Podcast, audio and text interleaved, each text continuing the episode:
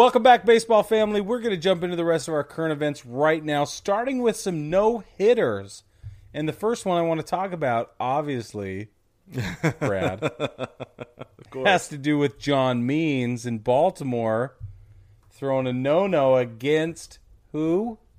against the Whom? Mariners. Excuse me. Against the Mariners. That's right. Now, Brad, this is my question.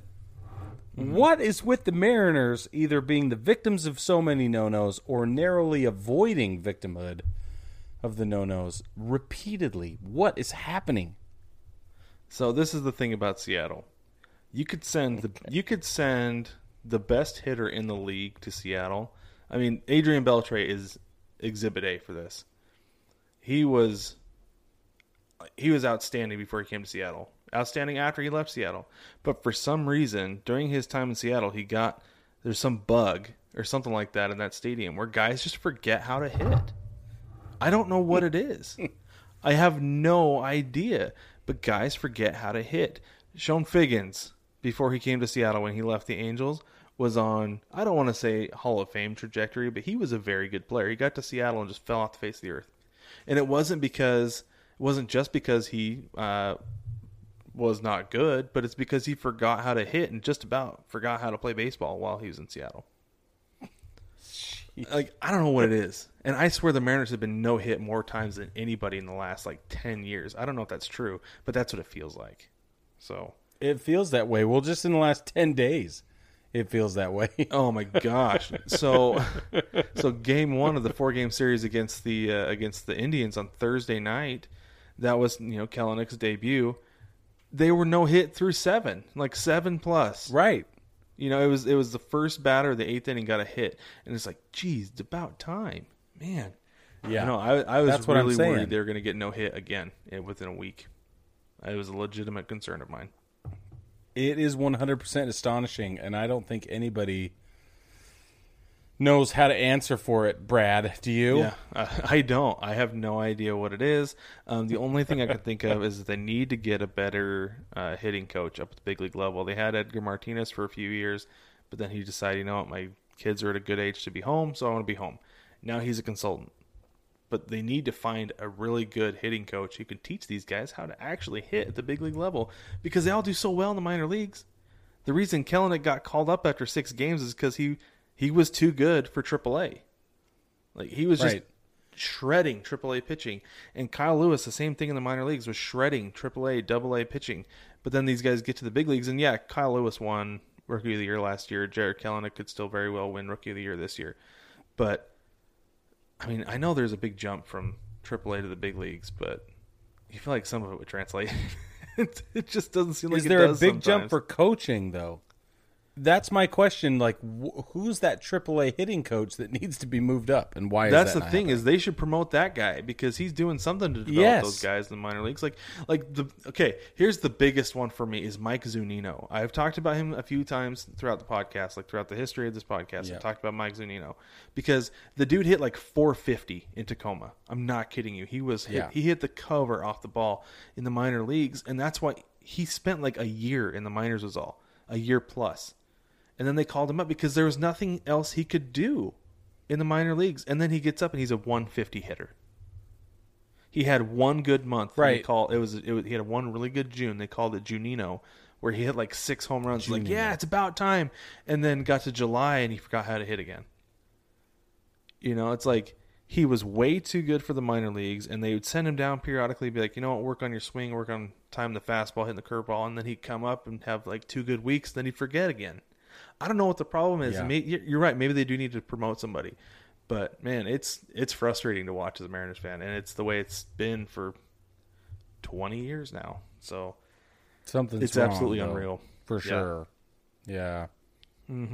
Yep. Well, Wade Miley for Cincinnati hit. Uh, he no hit the Indians in Cleveland.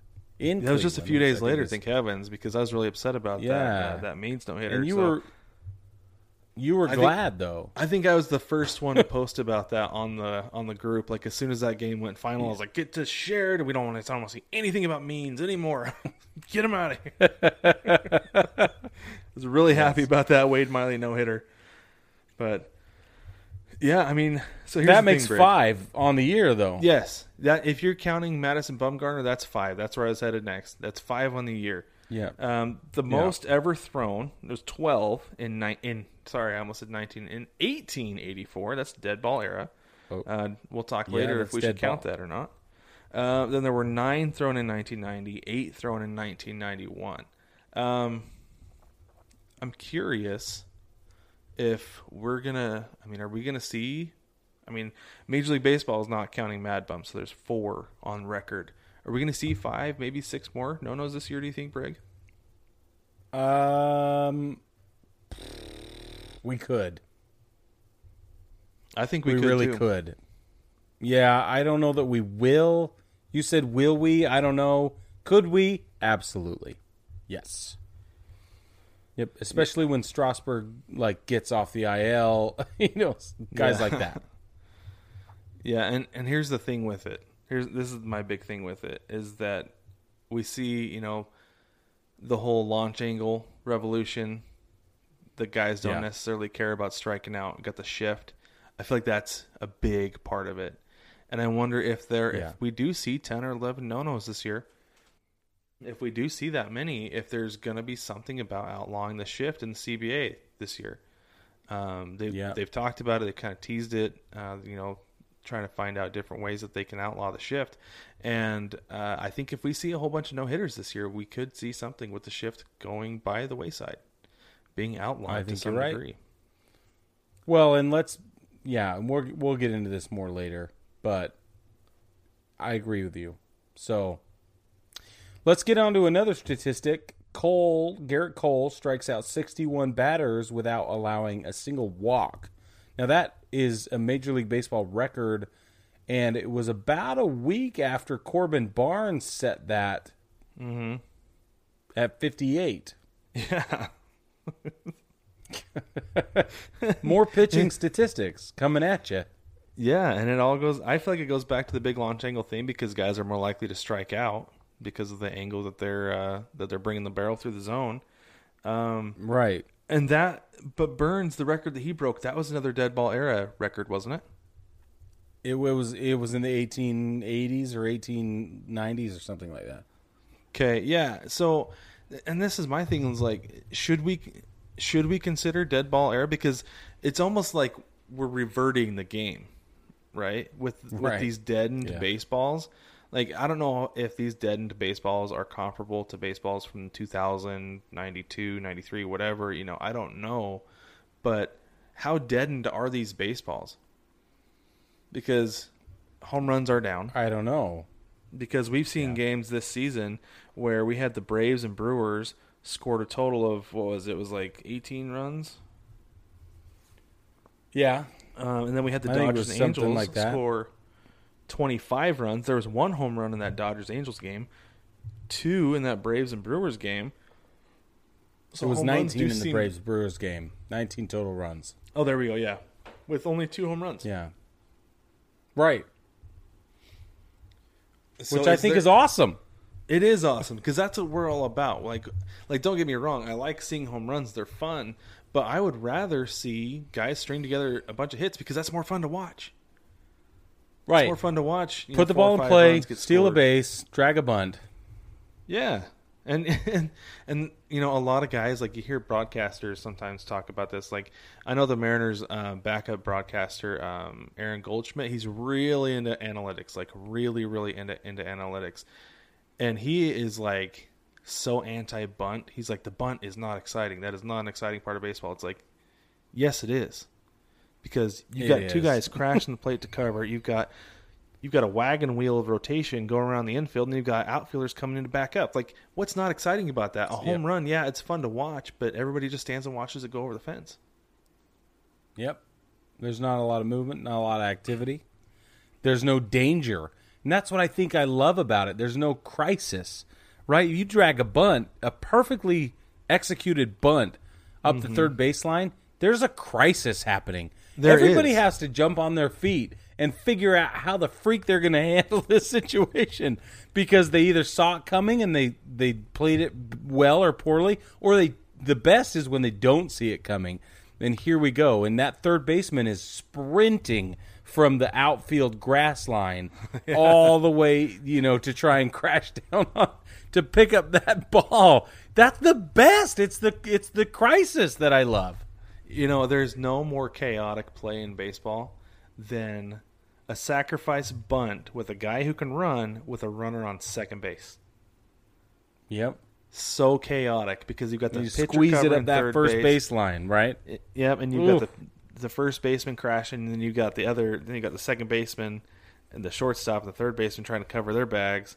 But yeah, it's Yeah. that is The like pitcher's the falling over to first baseball. base trying to. yeah, I love it. It's I love it, dude. It's, It's, a ton of fun. it's so good. I agree. 100% Yeah. agree.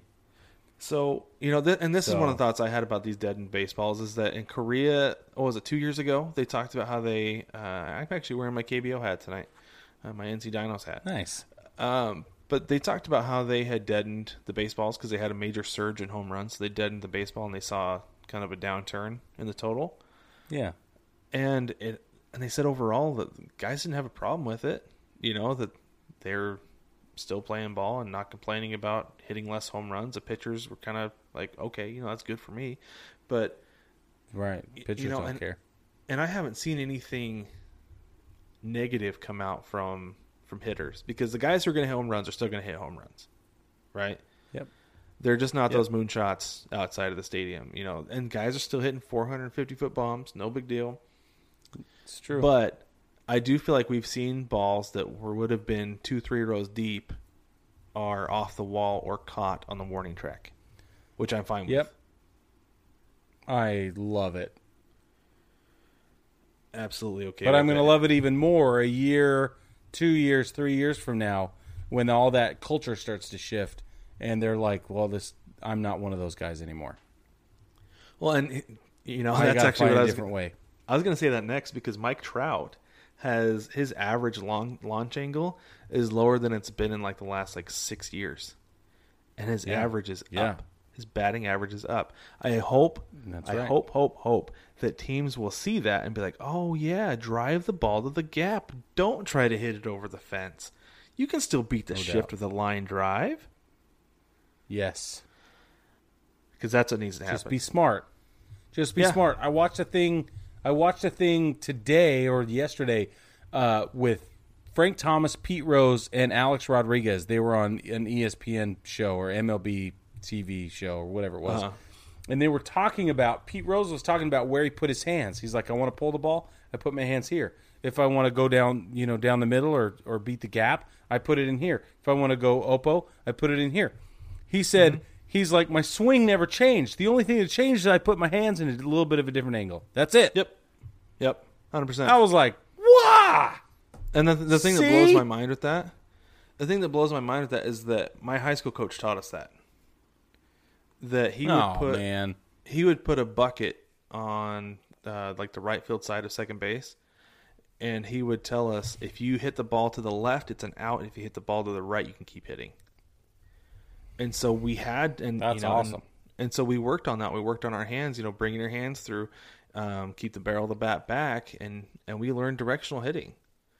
You know, he So the varsity good. field was like, golly, I want to see the varsity field is like 420 to straightaway center because he hated home runs. He wanted he wanted the team to learn how to play defense and, and not hit, not rely Yeah. on home runs. And so, uh, so he was all about directional hitting and situational hitting and things like that. So yeah, that was something that we learned pretty early, and it blows my mind that guys get to the big leagues and it seems like they don't know that. And you know, I know it's different hitting a 95 mile an hour fastball, 100 mile an hour fastball than hitting JV Yep. high school pitching, you know, or even varsity high school Oh, pitching. of course. Yeah. You know, I understand that, but at the same time, at that level, th- those guys should be good enough; they should be able to do it, and that's that's something I've been saying Yeah. for years. I agree that with you. That No, Pete Rose love it. saying that to a group of big leaguers, you know, I understand to the fan if it's a revelation, but to big leaguers, it shouldn't be a revelation that they know. No, and that- on I agree. yeah, depending on where you put your. But what I'm saying is, the barrel and everything. But yeah, we're anyway, seeing we're seeing we're seeing a reset almost. Like the the baseball in the 70s was so fun. Mm-hmm. So exciting, so dynamic, and that's that's why I love listening to Pete Rose cuz he knows how to beat the shift. Right? There wasn't Yeah. a shift back then, but he knew he, he I guarantee you, Pete Rose in his prime, he could beat the shift every day. Pete Rose. He's like, "Oh, I'm going to switch hit." Yeah, totally. He's like, oh, "I'll just go left-handed today. It's no big deal."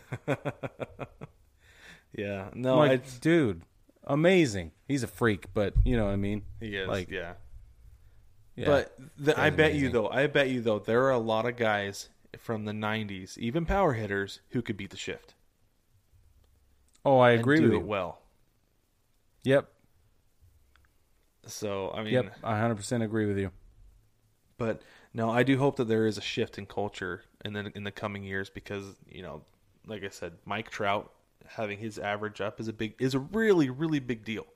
That's a really big Yeah. deal, and Yeah, uh, it, it is. It could it could lead to positive things in the future, and you know, Especially for all the people who are like batting average is stupid. I'm like, no, it's not. Yeah, I know. I know because because all they care about all they care about is uh, is slugging. Like I, you know, Yep. real quick story for you before we before we wrap this thing up. When I when we were in college, I was covering our uh, our our school's baseball team, and there was a kid who went on like a 13 game, 14 game hitting streak, something like that. And he was like 10 or 11 games in, and I, I brought it up to somebody that because he wasn't he was not known for being a great hitter, but he found a groove, and man, th- from there to the rest of the season, he was he was an excellent hitter. But uh, but I brought it up to somebody who was I think he, was like one of like their color analysts. I said something about how he's on like an 11 game hitting streak, you know, after having been so terrible. And he goes, "Well, yeah, but what's his slugging percentage? It's a lot of singles." I don't care. He's getting on base. He's scored more runs than anybody during that time. Like, I don't care that he's not hitting home runs. He's getting on base and he's coming around and scoring because the guys behind him are getting on base too. You know, like Yeah. he's there. He's turned solo home runs into two, three run home runs that that wouldn't have been there otherwise. You know, the guy behind him get on base. They extend the rally and then they cap it off with a home run.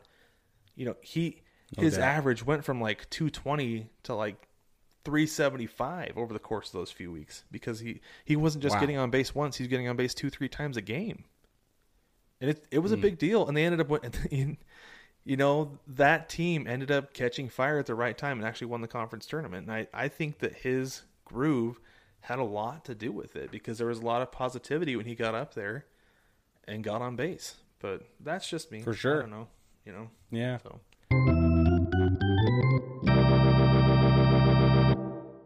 Catch new episodes of the Baseball Together podcast every Tuesday.